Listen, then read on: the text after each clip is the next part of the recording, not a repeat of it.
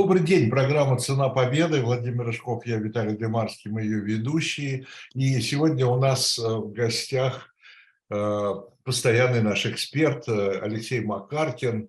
Рады, Алексей, вас приветствовать. Очередная тема, очередная страна, очередные герои, ну, как герои, для кого-то герои, для кого-то не герои, ну, я имею в виду очередные персонажи Второй мировой войны. И сегодня их будет сразу двое – посмотрим, в чем они совпадают, в чем разнятся. Это два короля. Э, не как в шахматах, черный и белый, а два короля, э, король Норвегии и король Дании. И, естественно, мы поговорим вообще о поведении, что ли, о том, как вели себя две монархии в годы Второй мировой войны. Рыжков поднимает руку. В школе это означает, что человек хочет задать вопрос. Да, или хочет дать правильный ответ, которого у меня нет. Или дать правильный ответ. Да. Алексей, я, я хочу начать с общего вопроса, мне просто любопытно. Ведь э, нацистская партия имела программу, имела доктринальные документы. Ну, там, нач, начиная с известной книжки Гитлера, которую он в тюрьме написал «Моя борьба» и так далее. У них была какая-то чисто идеологическая, чисто партийная позиция по отношению к монархии. Ну, типа, они были республиканцы, нацисты, или они были монархисты, или им было, или им было вообще фиолетово, республика или монархия. И второй вопрос, это вот в годы Второй мировой войны им, им довелось иметь дело с целым рядом монархий. Вот они как э, к ним относились? Они готовы были всех королей поубивать и свергнуть? Или напротив, они скорее рассматривали их как удобный инструмент э, для достижения своих каких-то задач? Ну, во-первых, что касается программы, то там четко продвигался так называемый фюрер-принцип, то есть во главе должен стоять единоличный руководитель, диктатор, вождь, как угодно его можно называть, причем это должен быть человек из народа. То есть это не должно быть какое, не, здесь не должна действовать монархическая легитимность, здесь не должна действовать э, традиционная легитимность, связанная с принадлежностью к той или иной правящей династии. И э, это должен быть человек из народа, опирающийся на, э, так сказать, простых-простых э, людей. Поэтому в Германии они монархию отрицали. А, они исходили из того, что монарх, э, э, что личность монарха не соответствует этому принципу, вот, что э, монарх может быть слишком слабой фигурой, так сказать, а тут нужен такой сильный руководитель. Это раз. Потом еще один момент. В Германии, как известно, если мы берем Второй Рейх, монархии было много. То есть был император Второго Рейха, он же король по Руси, так сказать, по совместительству. И был целый ряд других монархов, были короли, были князья. А, вот. А, было а, как раз, когда Германия потерпела поражение во время Первой мировой войны, после этого было достаточно серьезное сепаратистское движение в Баварии, за то, чтобы вернуть э, баварскую идентичность, баварскую государственность, баварскую самостоятельность во главе с баварским королем. Вот. И э, нацистская партия выступала решительно против всего этого. Она выступала за объединенную Германию. А когда нацисты пришли к власти, они ликвидировали всякую самостоятельность немецких регионов, установили, так сказать, Э, вертикаль в самом радикальном виде, когда вот этому фюреру подчинялись гуляйтеры, а, причем гуляйтера можно было, бы в любой момент уволить, ну и, конечно, никакого отношения к монархическому принципу это не имело. Поэтому э, в данном случае а, они были антимонархистами, хотя если говорить про историю, то они, конечно, апеллировали к великим монархам, в первую очередь, конечно, в Фридриху II, к его полководческому таланту, завоеваниям, но опять-таки как к человеку, а не как к представителю э, династии. А, и что касается сугубо прагматичного отношения к монархам э, других стран во время Второй мировой войны. оно действительно было вполне прагматичным. То есть они нигде республики не устанавливали, а, вот, единственный раз, э, так сказать, даже, по-моему, э, вот я сейчас как раз вспомнил э,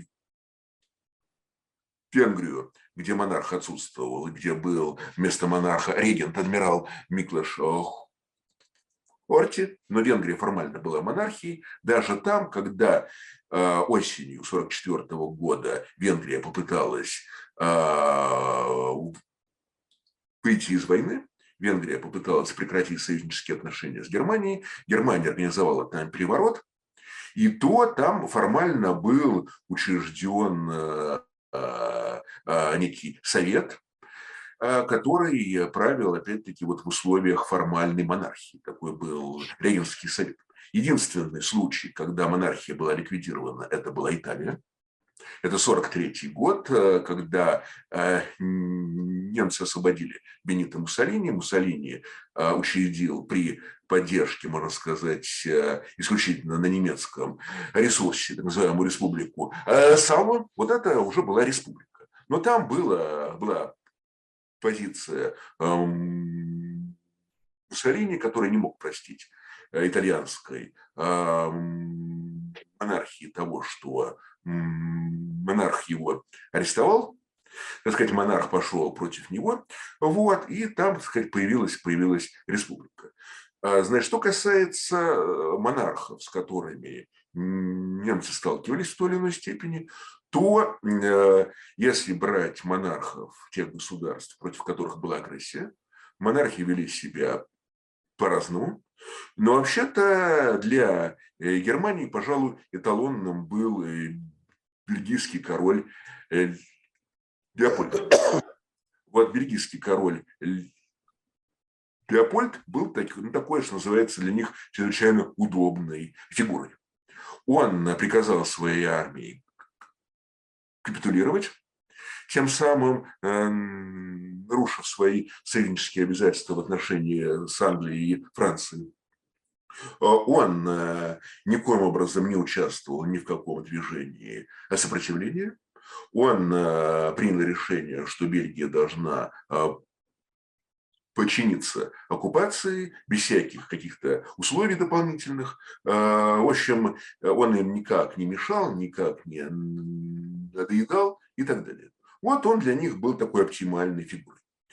А, вот. Э, если говорить о целом ряде других монархов, это королева Нидерландов, это великая герцогиня Люксембурга, это король э, Югославии, это король Греции, а, это король Норвегии, о котором мы сейчас будем говорить. Болгария. Они...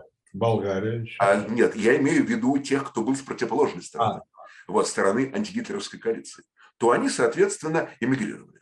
Они, они успели эмигрировать, и они проживали в Англии. То есть они, они были в эмиграции в Англии. А, значит, а что, ну и, конечно, были еще монархи, которые были на стороне э, Германии. А, вот помянутый вами э, болгарский царь Борис, а потом э, его малолетний ребенок Семен, после того, как Борис умер, Э, был румынский король Михаил со своей историей. Вот. Ну, с, с, с ними есть герой Советского, герой Советского Союза. Нет, он стал все-таки герой Советского Союза ему не стали давать, ему дали орден Победы. Вот, и он был одним из иностранных кавалеров Ордена Победы, причем самым э, долго живущим из них. Вот, э, значит, э, то есть там были свои истории по поводу царя Бориса. Многие болгары уверены в том, что Адольф Гитлер его отравил, но, судя по всему, ничего, ничего подобного не происходило. Вот, там была вполне естественная смерть. Ну, а румынский король, как мы говорили, уже побывал и в рядах союзников Гитлера, и в рядах антигитлеровской коалиции. И вот здесь есть еще один пример. Это король Дании, э, Кристиан, который остался в своей стране, который все время оккупации немецкой находился в своей стране, но при этом он э, вел себя таким образом, что для Германии он отнюдь э, не был никаким образцовым монархом. И Адольф Гитлер относился к нему с явным раздражением. Вот такие варианты были. А, раз уж мы пришли к теме, которую вы заявили, да, это Дания и Норвегия, по поводу Дании а, и Норвегии, кстати, если их сравнить, почему э, Гитлер, э, ну, фактически одновременно э, оккупировав обе страны, да, в 1940 году, почему, тем не менее, все-таки были разные режимы оккупационные? достаточно мягкий э, в Дании поначалу, до 43 года, да, и сразу же довольно, ну, жесткий, не жесткий, но, тем не менее, э, оккупационный, да, в Дании все-таки скорее такой был э, партнерский, я бы сказал, партнерская оккупация такая, если это возможно так обозвать. Ну, партнерской оккупации, наверное, назвать это довольно проблематично. Я имею, в виду, я имею в виду, что было правительство датское, все институты были сохранены. Было, было правительство, был король. Но там э, в чем было отличие? А, в принципе, э, смыслы оккупации Дании и Норвегии были сходными. Это полностью контролировать Балтику, в том числе выход из Балтийского моря, если мы увидим, то э, там э, большая роль и Дании, и Норвегии. Это не допустить англичан к тому, чтобы они заняли какую-то из этих стран, либо обе. Э, вот. Э, и, э, в принципе, эти задачи Германии удалось достаточно быстро решить. Э, в чем была разница? Э,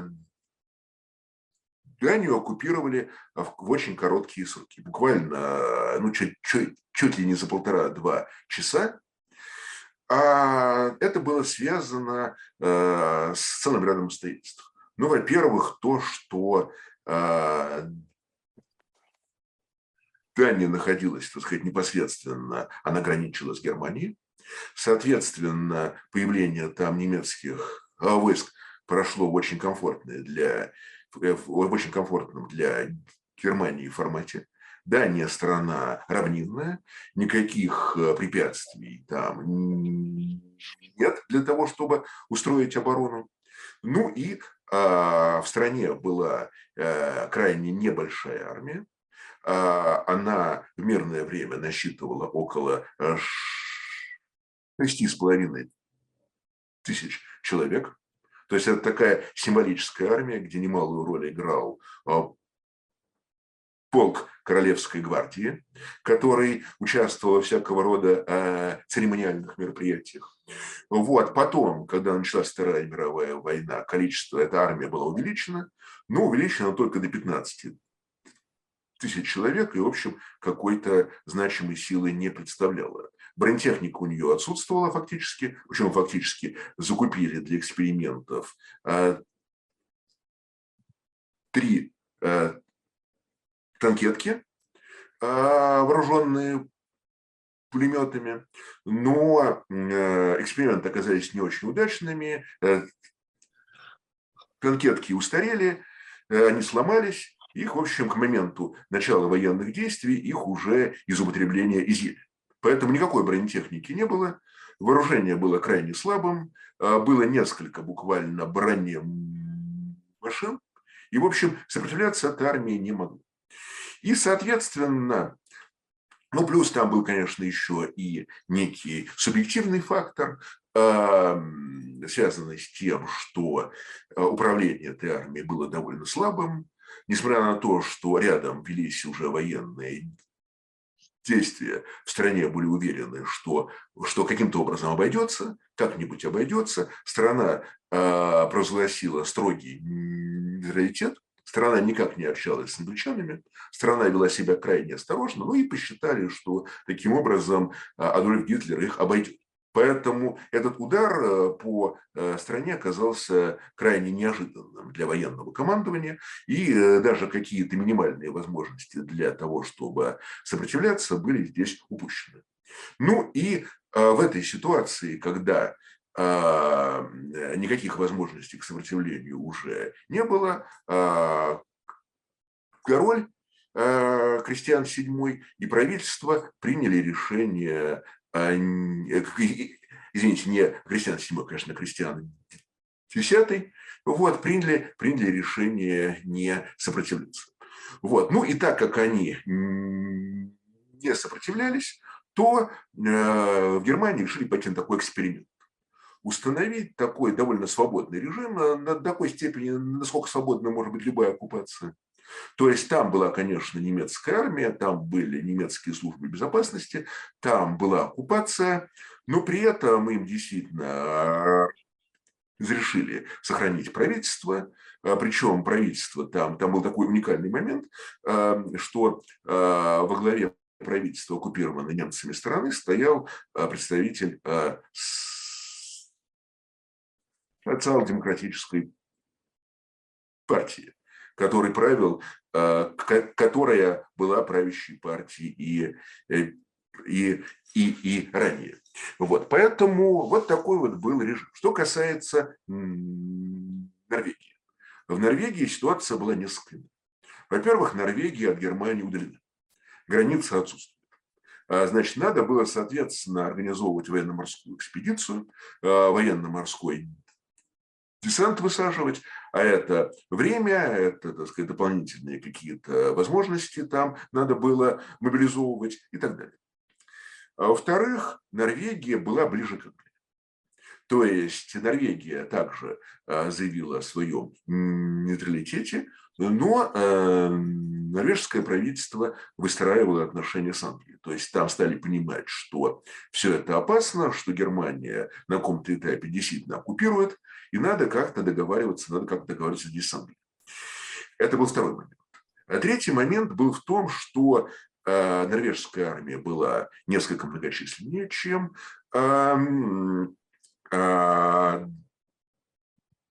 датская, и она с самого начала стала сопротивляться. Э, там была э, интересная история. Ну, и Германия вообще ожидала, что это будет такая прогулка, но э, норвежская артиллерия смогла потопить немецкий тяжелый крейсер э, Блюхер. Это было такое достаточно большое событие, причем крейсер Блюхер, на котором в Норвегию направлялись чиновники оккупационной власти которые должны были взять на себя, так сказать, какие-то функции управления страной. Вот. Таким образом, э, внезапности у них не получилось. И из столицы, пока, значит, там немцы приходили в себя, плюс, а, кроме Блюхера, еще несколько снарядов попали во второй тяжелый крейсер Люцев. Пришлось как-то остановиться, несколько часов они потеряли, и за это время король и правительство успели эвакуироваться из столицы, и таким образом они не оказались под контролем немцев. Ну и, соответственно, так как Норвегия отказалась сдаваться, так как Норвегия уже после этого вступила в военный альянс с Англией. Вот, тогда, значит, там, понятно, был установлен совершенно иной, совершенно иной э, оккупационный режим. Вот, а, король уехал в Англию, соответственно, с королем договариваться было невозможно. Вот, поэтому, соответственно, там, там, там, там все было иначе. Вот такой вот, так, вот такое вот отличие. Алексей, а вот я хочу спросить про англичан. Ну, из, ну ясно, там был Черчилль, э, там был военный кабинет, правительство. А они их просто из милосердия принимали, всех вот этих королей, эти правительства в изгнании той же Польши, э, Чехословакии, или это был э, какой-то грамотный политический расчет? Ну, тогда еще, когда были боевые действия в Норвегии, то премьер-министром был Чемберлен, еще он, он э, все еще оставался во главе правительства, и когда принимали поляков, он был, конечно, во главе правительства. Вот. Э, э, я думаю, что, ну, конечно, там был и гуманитарный аспект, безусловно, но там был и достаточно серьезный политический аспект. Причем была достаточно серьезная дифференциация. Ну, вот, например, король э, Норвегии вместе с правительством э, эвакуируются, э, британцы их эвакуируют, спасают, и, соответственно, король и правительство, они остаются в Англии в том же самом варианте, в том же самом формате, что они были и у себя на родине. Но потом заменили министра иностранных дел этого правительства через какое-то время, на него возложили ответственность за плохую подготовку к войне плохую э, дипломатическую подготовку, плохую аналитику, плохие прогнозы там, и так далее. Вот, э, и в результате, в результате его уволили. Но это была уже акция, собственно, норвежского правительства. Британцы к этому не имели отношения. А вот, например, в Польше ситуация была иной. А к, поляк, к, к полякам у э, Великобритании было отношение, безусловно, как к своим союзникам, но при этом было отрицательное отношение ко всему, что было связано с правящей властью, с правящим э, режимом, который был в Польше в 1939 году. И, как мы уже с вами говорили в прошлый раз, э, Британия сделала ставку на оппозицию, она сделала ставку на генерала Владислава э, Сикорского, который стал премьер-министром в эмиграции. Причем там была целая история, в которой были замешаны и британцы, и французы. А, дело в том, что а, польский президент, а, который возглавлял страну вплоть до 1939 года, Игнаций Цицкий, он эмигрировал в Румынию, из Румынии он уехал в Швейцарию, где преподавал, а, потом в технологическом институте он был ученым по своей первоначальной специальности. И из, уже из а, а, Швейцарии он написал, так сказать, заявление об уходе, как у нас принято говорить, но передал власть генералу Вениаве Лугашевскому. Генерал Вениава Лугашевский был очень такой специфический персонаж – это был адъютант Пилсудского, человек очень близкий к Пилсудскому, э, э, там э, офицер, дипломат, поэт, такой светский человек. Вот. И эм, в Англии и Франции отказались его признавать в качестве главы польского государства миграции сказали, что он все-таки слишком близок к, к, к тому а, польскому режиму, который уже прекратил свое функционирование, так скажем, и сказали, что нужен другой человек.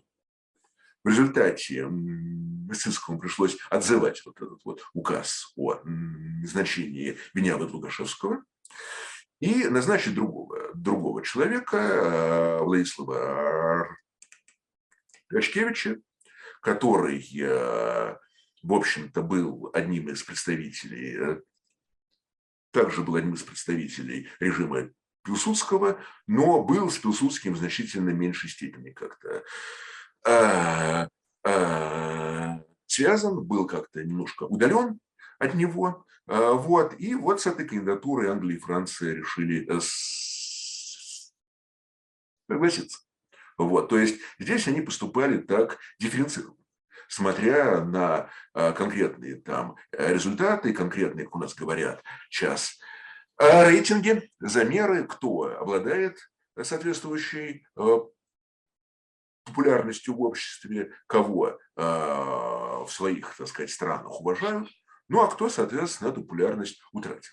Так что был такой тоже очень прагматичный подход. Это Э, Алексей, конечно, напрашивается вопрос, э, опять же, о различиях и сходствах отношения обоих, э, обоих значит, монархов к движениям сопротивления. А, да, ну, с самого начала скажем, что эти монархи были на самом деле родными братьями. Вот такое было еще обстоятельство. Они оба были сыновьями датского короля а, Федерика VIII. И, между прочим, они были племянники российской императрицы Марии Федоровны, жены Александра III. Вот. Но истории у них были разные. А Кристиан X стал монархом предсказуемо, естественно. А был монархом его дед, его отец, потом, соответственно, он, как старший ребенок, в семье после смерти своего отца в 1612 году стал э, королем Дании. И, в общем, а, у него была такая довольно, довольно такое было спокойное правление. Единственный раз, когда там что-то было неожиданно, это был по-моему, 1620 год. Э, дело в том, что Дания во время Первой мировой войны сотрудничала с Антантой, хотя и аккуратно, и осторожно. Официально она тоже в военных действиях не участвовала, но она сотрудничала. В результате она решила вернуть себе а, Шлезвик, который она потеряла во время а, войны 1800 1964 года.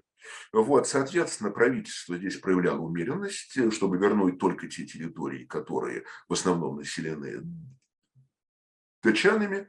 У короля амбиции были а, более значительными. Возник конфликт, король уволил правительство, но э, новое правительство не получило поддержки а, парламента, общество, в общем, в Дании не очень хотело увеличивать э, территории за счет таких довольно проблемных территорий, и ситуация как-то вскоре успокоилась. И э, когда, соответственно, была оккупация, то а, король э, никакого отношения не имел к движению сопротивления. Вот движение сопротивления функционировало отдельно. Вот, более того, там был такой занятный момент, что когда датский посол в Соединенных Штатах Кауфман объявил о том, что именем короля он отказывается признать оккупацию. Он заключил договор, опять-таки, именем короля, но на самом деле по своей инициативе с американцами о том, что американцам предоставлялась возможность военного присутствия на территории Гренландии, а Гренландия входит, как известно, в состав Дании, вот, то э, датское правительство его официально уволило, дезавуировало его решение и так далее. Ну, правда, ни он сам, ни американцы не обратили на это никакого внимания. Потом его реабилитировали, восстановили, он там ходил в состав правительства некоторое время и так далее. В общем, э, но у короля была другая особенность, у короля Кристиана X он не участвовал в движении сопротивления, но при этом он отказался сколько-нибудь активно сотрудничать с оккупантами. Более того, он стал такой, э, таким, что называется, символом морального отказа от э, сотрудничества. Э, то есть, причем это носило разнообразный характер. Ну, например, когда усилилась анти еврейская, антисемитская политика оккупантов. Зашла речь о том, что должны быть какие-то ограничения в отношении евреев, что они должны носить символику, знаменитые, печально знаменитые звезды желтые. Вот, э, то король посетил э, синагогу в столице, и выразил свое уважение, уважение к еврейскому народу. И тем самым, в общем, дали, было дано понять, что король, э, король э, не одобряет подобного рода проектов. И, кстати сказать, этот проект так и не был реализован. Потом была целая история, такая, знаете, городская легенда, что якобы э, немецкое командование все-таки а, принудило евреев э, эти, к этим самым звездам, и что король крестьян после этого э, выехал на свою традиционную прогулку, надев эту звезду на себя, вот как бы вот, и это все видели. И после этого и другие стали надевать звезды. Но опять-таки это только такая, в общем, достаточно а, красивая, но все-таки легенда, потому что, опять-таки, этого удалось избежать просто. И здесь в этом не было какого-то а, смысла. Вот, то есть вот э, и если мы говорим еще о том, как он себя вел, а, то была там тоже такая история. В 1642 году Адольф Гитлер направил ему телеграмму ко дню рождения довольно обширную, так сказать, телеграмму там с, со всеми, так сказать, знаками внимания к монарху и так далее. Вот. И взамен получил ответ «Благодарю, король крестьян». Вот это такой ответ а, в Германии расценили как оскорбление. Больше Гитлер монарха не поздравлял. Но для германского общества, э, извините, для датского общества это был такой сигнал, опять-таки, такой знак, который подавал ему а, король, что король э, никоим образом не хочет сотрудничать с оккупантами. И король относится к оккупантам, э, так сказать, весьма негативно, но просто по обстоятельствам оккупации не может об этом прямо сказать. И вот э, целый ряд еще других шагов, когда король действительно э, выезжал на прогулки, тем самым демонстрируя, что он остается у власти, что он остается своего рода таким символом и так далее, это, это воодушевляло Качан, придавало им такой дополнительный, что называется, оптимизм. Они понимали, и они исходили из того, что монархия сохраняется, значит, когда-нибудь оккупанты уйдут. Вот. И это было таким вот дополнительным фактором их воодушевляющим. Поэтому к королю оставалось в обществе огромное уважение. И когда в 1645 году оккупация закончилась, то ни у кого вообще не было никаких вопросов, чтобы там устраивать какую-нибудь революцию, республику там и так далее. То есть монархия сохранилась, вот. И монархия сохранила достаточно высокую, а, высокую степень уважения в обществе. А что касается Норвегии, там ситуация была иной. А, иной в каком смысле? Дело в том, что а, Норвегия а, сама по, по своей истории, она а, претерпевала там целый ряд очень интересных событий. А она вплоть до конца наполеоновских войн была, входила в состав Дании. Э, Дания, соответственно, была в наполеоновских войнах на стороне Франции, на стороне Наполеона. Она была в числе проигравших. А, и по итогам наполеоновских войн Норвегию передали а, Швеции, король который, э, бывший наполеоновский маршал Бернадот, оказался к тому времени уже а, в числе антибонапартийской, антинаполеоновской коалиции. И э, там была приглашена уния, то есть это, было, это была не передача, так сказать, а, простая, это была передача обусловленная. А король Швеции стал одновременно королем Норвегии, короновался в Норвегии. И эта уния существовала 1605 года. В 1605 году в Норвегии к тому времени усилилось движение за отделение, за то, чтобы прекратить эту унию, за государственную независимость. И в конце концов э, норвежцы э, добились государственной независимости, но стоял вопрос о том, каким образом ее оформить.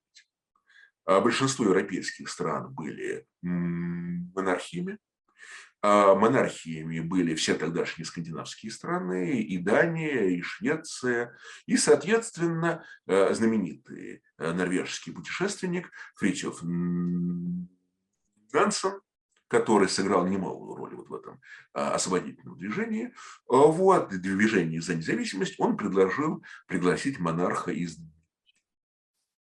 Дании. И вот э, тогда пригласили монарха, это был второй ребенок тогдашнего наследного принца, а, который вскоре стал а, королем, то есть это был на тот момент внук правившего датского короля. Звали его Карл. Прошло в Норвегии референдум. Абсолютное большинство проголосовало за монархию. Король практически всем очень понравился. Человек спокойный, неконфликтный, весьма либеральных взглядов. Но вот поставили условие, что вот этот вот принц Карл должен сменить имя. Тогда в Норвегии был большой такой интерес к истории, к средневековью, к средневековым королям, э, викингам. Вот. И вот он сменил имя. И вместо датского принца Карла появился норвежский король Хокон в честь э, э, ранее средневекового короля, который правил в X веке. Вот, соответственно, таким образом монархия там появилась при несколько иных условиях. Вот, и от монарха потребовалось куда больше инициатив, чтобы э, всем понравиться, чтобы укрепиться у власти. Вот э, здесь не хватало только инерции, он должен был показать, что он э, свой, и он действительно стал своим вот для этой, для этой э, да, весьма весьма молодой на тот момент страны. И вот когда высаживаются немецкие войска, как я уже сказал, высадились они с запозданием, из-за того, что норвежцы потопили крейсер Блюхер, король эвакуируется из столицы вместе с правительством, и к королю отправляется парламентер парламентером, а, а одновременно, а, а перед этим в столице происходит такой переворот. Группа коллаборационистов прогерманских во главе с Крислингом, Крислинга тогда еще мало кто знал. Вот после этого попытки переворота он стал, можно сказать, именем нарицательным, таким весьма печально знаменитым. Э, Квислинг организует переворот, захватывает радиостанцию, а Квислинг был главой небольшой партии, которая э, не проиграла парламентские выборы, она не была представлена в парламенте. Какое-то время он был министром обороны в одном из предыдущих правительств. Вот, но э, за, это, за этот период, после того, как он перестал быть министром, он эм, маргинализировался, он воспринимался как немецкий агент, который не обладал в стране никаким реальным влиянием, никакой электоральной поддержкой и так далее. И вот, соответственно, германский парламентер, а парламентером стал посланник э, Германии в стране, э, направляется к норвежскому королю на переговоры для того, чтобы убедить норвежского короля, что надо а, признать оккупацию, надо назначить Квислинга премьер-министром, и после этого все будет почти как раньше. Ну, будут там немецкие войска стоять, ну как, только для гарантии того, чтобы не высадились англичане. Ну, будет премьер-министр, но он свой ваш, норвежец, который когда-то был у вас министром, и все будет как раньше. И вот король здесь оказывается перед определенным выбором, что ему делать. С одной стороны, если он откажет, тогда это э, военные действия, это, видимо, довольно э, свирепая оккупация. Непонятно, насколько здесь могут помочь англичане. Вот, э, они, э, они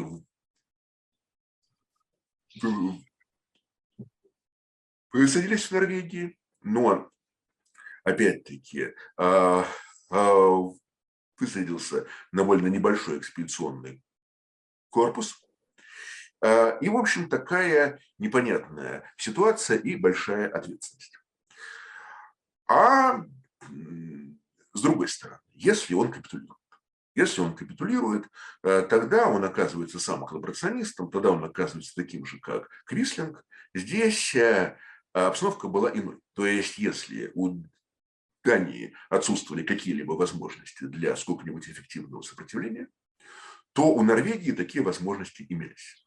Страна, как я уже сказал, удаленная от Германии, страна э, с пересеченной местностью, страна большая, вот, э, и, соответственно, со стороны, где можно было попробовать закрепиться где-нибудь в северных регионах, например, что потом и попытались сделать. Вот, и страна, где можно было продолжать, по крайней мере, попытаться оказывать эффективное сопротивление. А, то есть, таким образом, вот э, у него, с одной стороны, была большая ответственность, с другой стороны, были все-таки какие-то определенные возможности. Значит, король, и при этом король действует в соответствии с Конституцией. Король говорит вот этому парламентеру, что он сам не может принимать решения, что у нас конституционная монархия. Он должен посоветоваться с правительством. Правительство там было рядом. Оно э, также успело эвакуироваться. И э, когда король советуется с правительством, то король заявляет о том, что он, что э, его королевская позиция – это продолжать сопротивление, это не признавать этого самого Квислинга, коллаборациониста и переворотчика и самозванца. И эту, эту позицию правительство принимает. И в таком смысле здесь тоже король как э, такой общенациональный символ, он добавил уверенности этому правительству. Потому что правительство, понятно, само находилось в таком Э, сложном положении. Им тоже надо было принимать ответственность на себя и так далее. И вот король помог это сделать. После чего король уже э, передал немецкому парламентеру, что и король, и правительство отказываются от каких-либо здесь уступок, от каких-либо переговоров, и э, что они продолжают военные действия. Ну, военные действия там продолжались вплоть до того момента, как немецкие войска начали наступление во Франции. После этого уже у экспедиционного корпуса не было никаких возможностей для продолжения там какого-то сопротивления. Они были уже отрезаны. Во Франции английские и французские войска отступали. После этого экспедиционный корпус был эвакуирован. Э, Германия Норвегию эвакуировала, ну и, понятно, вместе с этим экспедиционным корпусом были эвакуированы и король, и королевская семья, э, и э, было эвакуировано норвежское правительство. Они оказались в Англии, и после этого уже это период норвежского сопротивления, период, которым норвежцы очень гордятся. Там было много интересных аспектов этого сопротивления. Там, собственно, был и взрыв завода тяжелой воды в 1943 году, который серьезно ухудшил планы Германии по а, созданию атомной бомбы. Вот это было. Вот э, там было достаточно активное сопротивление в разных форматах, начиная от э, диверсионных актов и до, а, как, до а, полного бойкотирования вот этого правительства Крислинга. И еще немалую роль играл тот факт, что Норвегия обладала большим торговым флотом. Этот флот в основном был за пределами страны. И этот флот вошел в состав антигитлеровской коалиции, и норвежские корабли участвовали в а, операциях, в том числе участвовали в конвоях в СССР, которые поставляли э, военное снаряжение, военную технику, и тоже таким образом внесли свой вклад в победу антигитлеровской коалиции. Ну и когда э, норвежский король э, вернулся в страну в 1945 году, то его э, приветствовало население, у него был огромный авторитет, вот, который, как был связан и с его ролью в становлении норвежской независимости, и с его ролью в антигитлеровской коалиции. Вот так вот. Э, Алексей, э, я здесь только хотел бы обратить внимание на один очень интересный факт. Мне бы вообще хотелось к этому, наверное, э, может быть, даже с вами Э, вернуться подробно в целой программе, это, я имею в виду 43 год, взрыв вот этого завода по производству тяжелой воды. И знаете, я от одного из историков слышал, что вообще это, э, что этот факт, э, он вообще был решающий чуть ли не для исхода вообще всей Второй мировой войны. Потому что если бы немцы получили бы эту тяжелую воду для своего ракетного вооружения, то неизвестно еще, как бы все завершилось. Это такая позиция существует. Я не думаю, что это э, реально так, но тем не менее это, был, это очень важная история, о которой мы очень мало знаем. Ну, мы знаем на самом деле действительно не очень много о том, что происходило на Западе, когда вот велась, э, проходи, происходила война.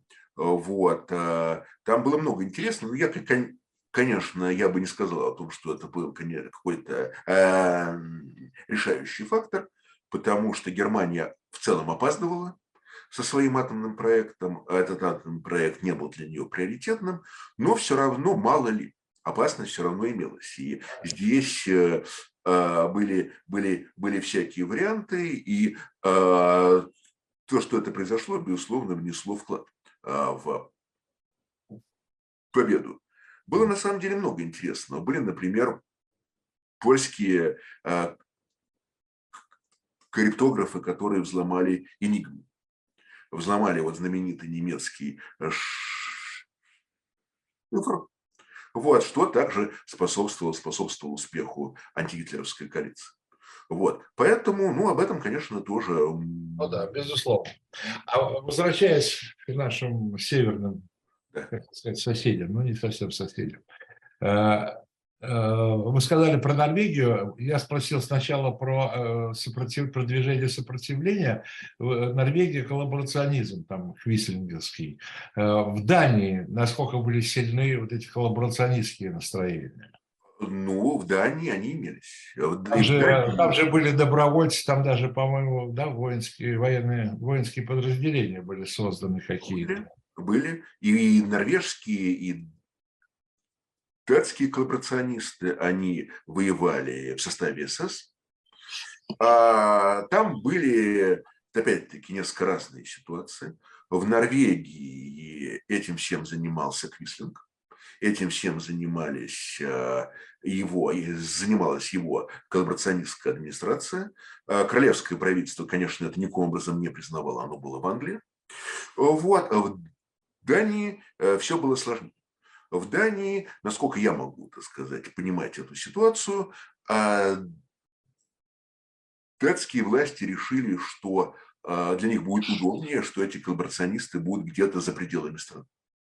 Что они от них избавятся, они куда-нибудь уедут воевать, может, там и погибнут, и, так сказать, ничего, так сказать, плохого они в этом не видели, но при этом э, они э, именно э, Датское правительство официально согласилось с тем, что вот эти так называемые добровольцы отправляются на Восточный фронт. То есть здесь ситуация была иной. Датское правительство было в стране, оно было зависимо от оккупантов, ну и они, соответственно, пошли на такой, на такой шаг. Они признали, например, что офицеры датской армии имеют право вступать вот в этот добровольческий корпус. Кстати, там среди них был э, такой э, достаточно примечательный персонаж, как Константин фон Шальбург. Он был иммигрант из России, он был такой радикальный антикоммунист. И потом он вступил в СС, он участвовал вот, э, в боевых действиях на Восточном фронте. На Восточном фронте же его и убили. Это был такой очень человек очень радикальных взглядов, фанатичный, про нацистский. Недавно о нем а, очень интересная книга вышла, где показано, как человек э, дошел до такого коллаборационизма. Такая аналитическая, исследовательская книга, ни в коем случае это не апологетика этого человека. Вот. Э, но как только а, так сказать, понятно, оккупация закончилась, а, то э, датское правительство отказалось признавать этих офицеров участниками войны. Они, конечно, были уволены и так далее, вот, и а, прошли процессы над ними. Вот, но таким образом вот были несколько разные подходы, обусловленные опять-таки разными оккупационными режимами. Но при этом надо понимать еще одну вещь. А в, и, и в Дании, и в Норвегии это было явное меньшинство общества.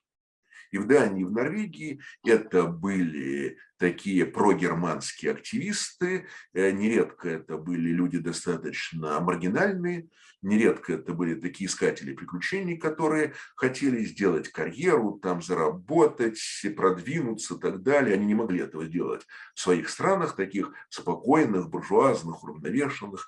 И они, соответственно, рвались куда-нибудь там на восток, э, вот, под знамена Гитлера, в ряды СС и так далее. Если же говорить о подавляющем большинстве населения, то оно относилось к ним негативно. Они не были для населения ни Норвегии, ни Дании никакими героями. И элиты этих стран тоже старались держаться от них подальше, от этих людей, тем более, что там немало было таких действительно людей, а, в том числе и около криминальных. Вот, э, и, в общем, таким образом, эм, это было, опять-таки, явное меньшинство этих обществ.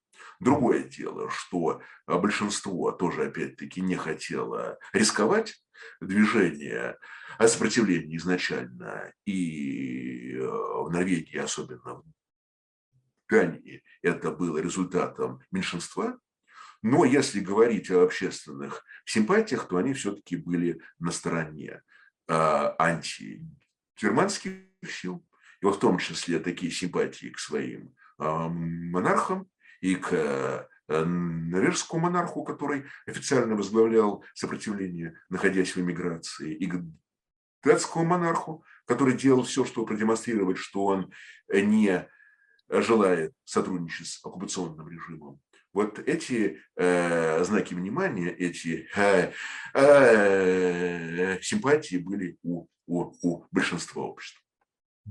А, кстати говоря, э, я думаю, что во многих странах это оказывало свое влияние. Э, я, честно скажу, не знаю, каковы были позиции обеих стран в Первой мировой войне. А, в Первой мировой войне они не участвовали они не участвовали. Поэтому, кстати сказать, было такое представление, что, может быть, удастся как-то избежать и вовлечения Второй мировой войны. То есть там никаких ни прогерманских, ни антигерманских настроений? Ну, конечно, были. Ну, конечно, там были настроения. И прогерманские были, и антигерманские. Ну, понятно. А, причем в Дании были достаточно распространены антигерманские настроения в связи с тем, опять-таки, что была вот эта старая война 1864 э, года, где Дания потеряла Шлезвиг. Соответственно, были там, было там желание реванша, в том числе и стороны короля Кристиана X. А в Норвегии было на самом деле немало про германских настроений. Вот, там а, но, в том, но были и проанглийские настроения, как-то уравновешивали друг друга. И в результате страна решила не присоединяться ни к тем, ни, и ни к другим, и, общем, вела себя здесь довольно отстраненно. Вот. Вообще, э, войны, конечно, отличались друг от друга. Вторая мировая война носила тотальный характер, и э, многие страны, которые совершенно не хотели быть в нее увлеченными, там и Норвегия, и Дания, и Голландия, и Люксембург, в конце концов оказались э, оккупированы. Вот. А э, Первая мировая война, там была все-таки какая-то возможность отсидеться, была какая-то возможность э, нейтралитета. Э, ну, такие возможности были во Второй мировой войне, как мы знаем, нейтральными были Швеция и э, Швейцария, но все-таки таких возможностей было существенно меньше. И если в Первую мировую войну э, Германия, исходя из своих военно-стратегических соображений, знаменитого плана Шлиффена, она нарушила нейтралитет Бельгии, то во Вторую мировую войну был нарушен нейтралитет значительно большего количества э, государств.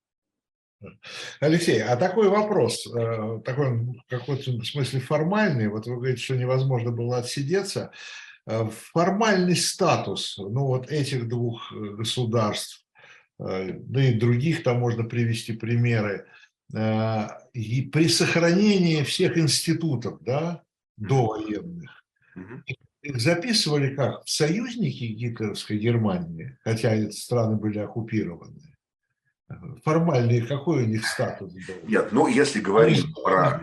Да. Статусы были разные. Норвегия была э, после начала военных действий военным союзником Великобритании, военным союзником. членом антигитлеровской коалиции. А, подождите, как антигитлеровская коалиция? Антигитлеровская коалиция, а антигитлеровская. Норвегия была членом антигитлеровской коалиции с 40 по 45 год. Все нормально.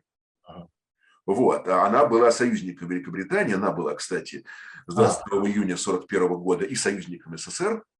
Вот, то есть она, она участвовала в боевых действиях, норвежские летчики, норвежские торговые моряки, норвежское движение сопротивления было частью антигитлеровской коалиции. А Квислинг? А Квислинг э, никем, кроме э, Германии и ее союзников, в качестве законного премьер-министра не признавался. Он признавался как узурпатор здесь. А вот и сама Германия, кстати, не очень хотела с ним сотрудничать, э, ну не из того, что он, э, именно исходя из его слабости, именно исходя из его недостаточной популярности, и только в 1942 году они оформили его в качестве такого а, правителя Норвегии, и то э, под контролем немецкого наместника, который, от которого Квислин целиком полностью зависел. То есть там даже Квислингу они не очень э, доверяли в какой-то степени. Вот, значит, что касается, то есть э, Норвегия для большинства мирового сообщества была э, участником антигитлеровской коалиции с, с законным легитимным правительством на территории Англии, эмигрировавшим, и законным легитимным правителем в качестве, в лице норвежского короля. Что касается Дания. Дани, то она признавалась как оккупированная территория. То есть у нее, а, а, она признавалась странами антигитлеровской коалиции как оккупированная территория. Вот, то есть вот у, не, у нее был такой, такой статус, причем, как я уже сказал, вот, вот рассказывая относительно деятельности датского посла в Соединенных Штатах, когда он отказался признавать оккупацию, и когда э, датское правительство его официально уволило, то э, страны антигитлеровской коалиции отказались признавать это решение.